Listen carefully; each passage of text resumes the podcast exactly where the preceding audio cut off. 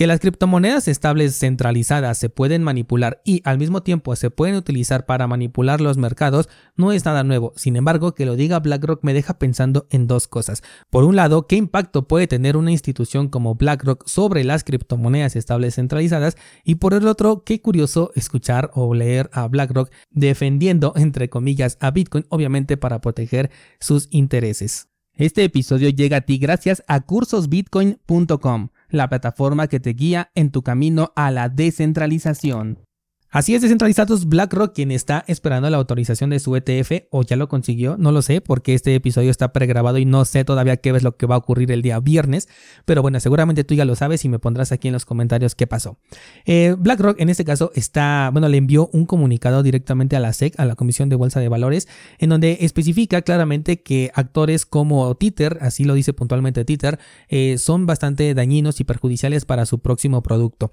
Fíjate cómo estamos pasando, cómo hemos ido evolucionando en este tema. Hablábamos de la posible fecha de autorización de los ETFs, después hablamos de la fecha de lanzamiento de los ETFs y ahora ya estamos hablando de aquellas cosas que pueden afectar al producto que ellos pretenden lanzar, que en este caso pues nuevamente es el ETF, ¿vale?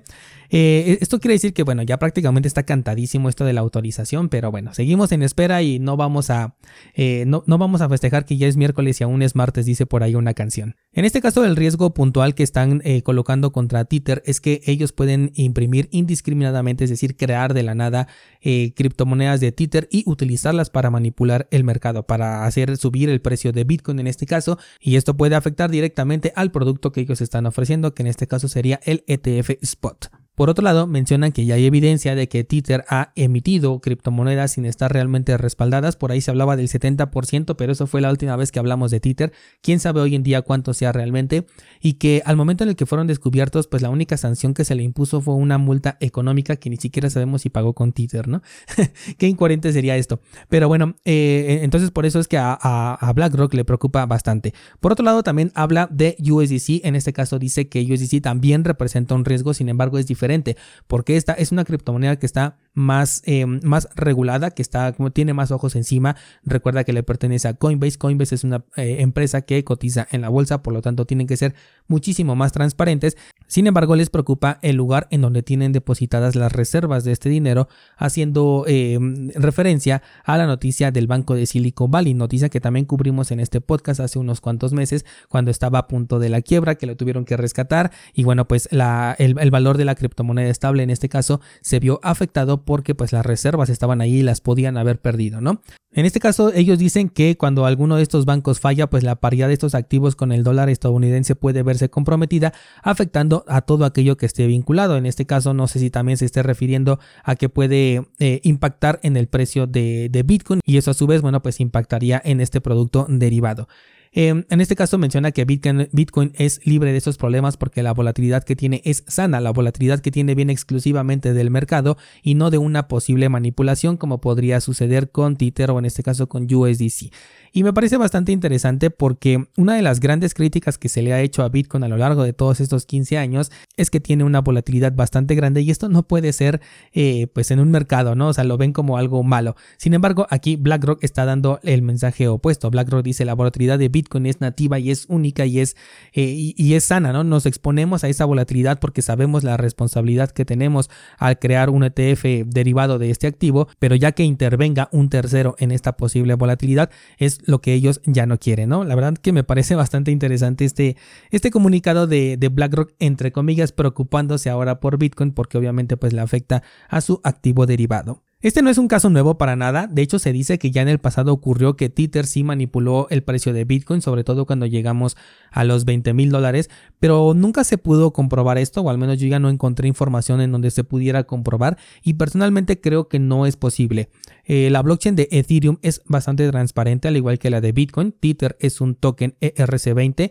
O al menos la mayor parte de Tether que se utiliza es a través de este estándar. Supongo que el de Binance y el de Tron en segundo y tercer lugar, pero de igual manera son blockchains transparentes, por lo que crear una emisión de manera arbitraria y posteriormente utilizarla para inflar el mercado en una blockchain que es muy transparente y que es muy mala para conseguir privacidad porque todo se maneja a través de una misma cuenta, No lo sé, me parece muy difícil de llevar a cabo, creo que sería bastante riesgoso, y Bitfinex o la empresa que esté detrás de Tether, que no me acuerdo bien cómo se llama, pero al final de cuentas trabaja con Bitfinex, se verían bastante perjudicados si hicieran esto. Quizás por eso sea que no se pudo comprobar en ningún momento, porque a lo mejor ni siquiera sucedió. A mí lo que me parece importante o interesante de esta nota es saber qué impacto puede llegar a tener realmente BlackRock sobre este tipo de criptomonedas estables.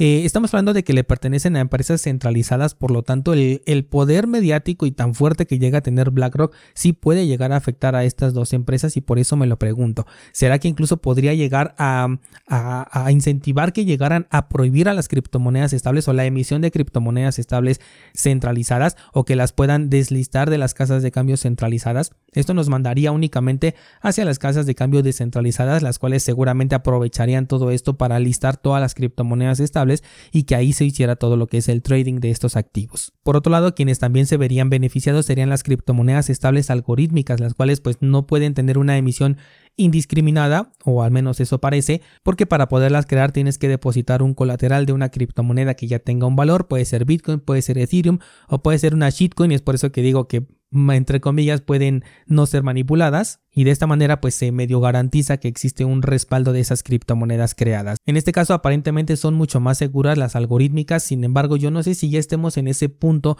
en el que ya podemos confiar en uno de estos protocolos, porque hasta el momento la gran mayoría ha fallado.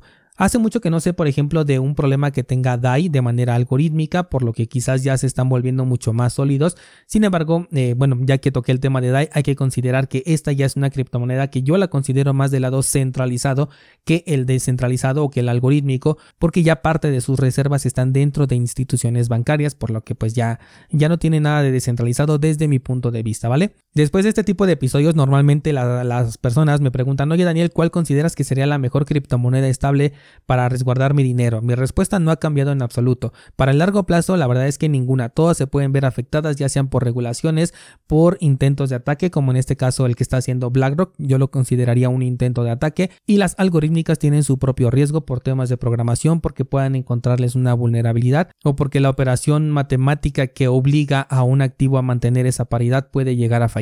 Entonces, para el largo plazo, ninguna. Para el corto plazo, creo que cualquiera puede ser útil. Yo utilizaría una que esté en la red BRC20, porque son más económicas y rápidas para realizar transacciones, en lugar de las que están en la red de Ethereum. Pero en general yo no sugiero utilizarlas, al menos no para un largo plazo, porque la verdad es que sí te expones a bastante riesgo de pérdida o censura, porque estas criptomonedas, sobre todo las centralizadas, pueden incluso ser censuradas. Ya hemos tocado varios temas en donde Tether y el propio USDC han bloqueado cuentas específicas de balances que están pues supuestamente manchados, y los usuarios no pueden acceder a ellos a pesar de que los tengan depositados en una cartera en hardware. Entonces no recomendaría el uso de estos activos para el largo plazo. Si es para el corto, cualquiera de ellas te puede ser útil. Me parece súper curioso ver a BlackRock, entre comillas, defendiendo a Bitcoin. Por supuesto, está poniendo sus intereses por delante.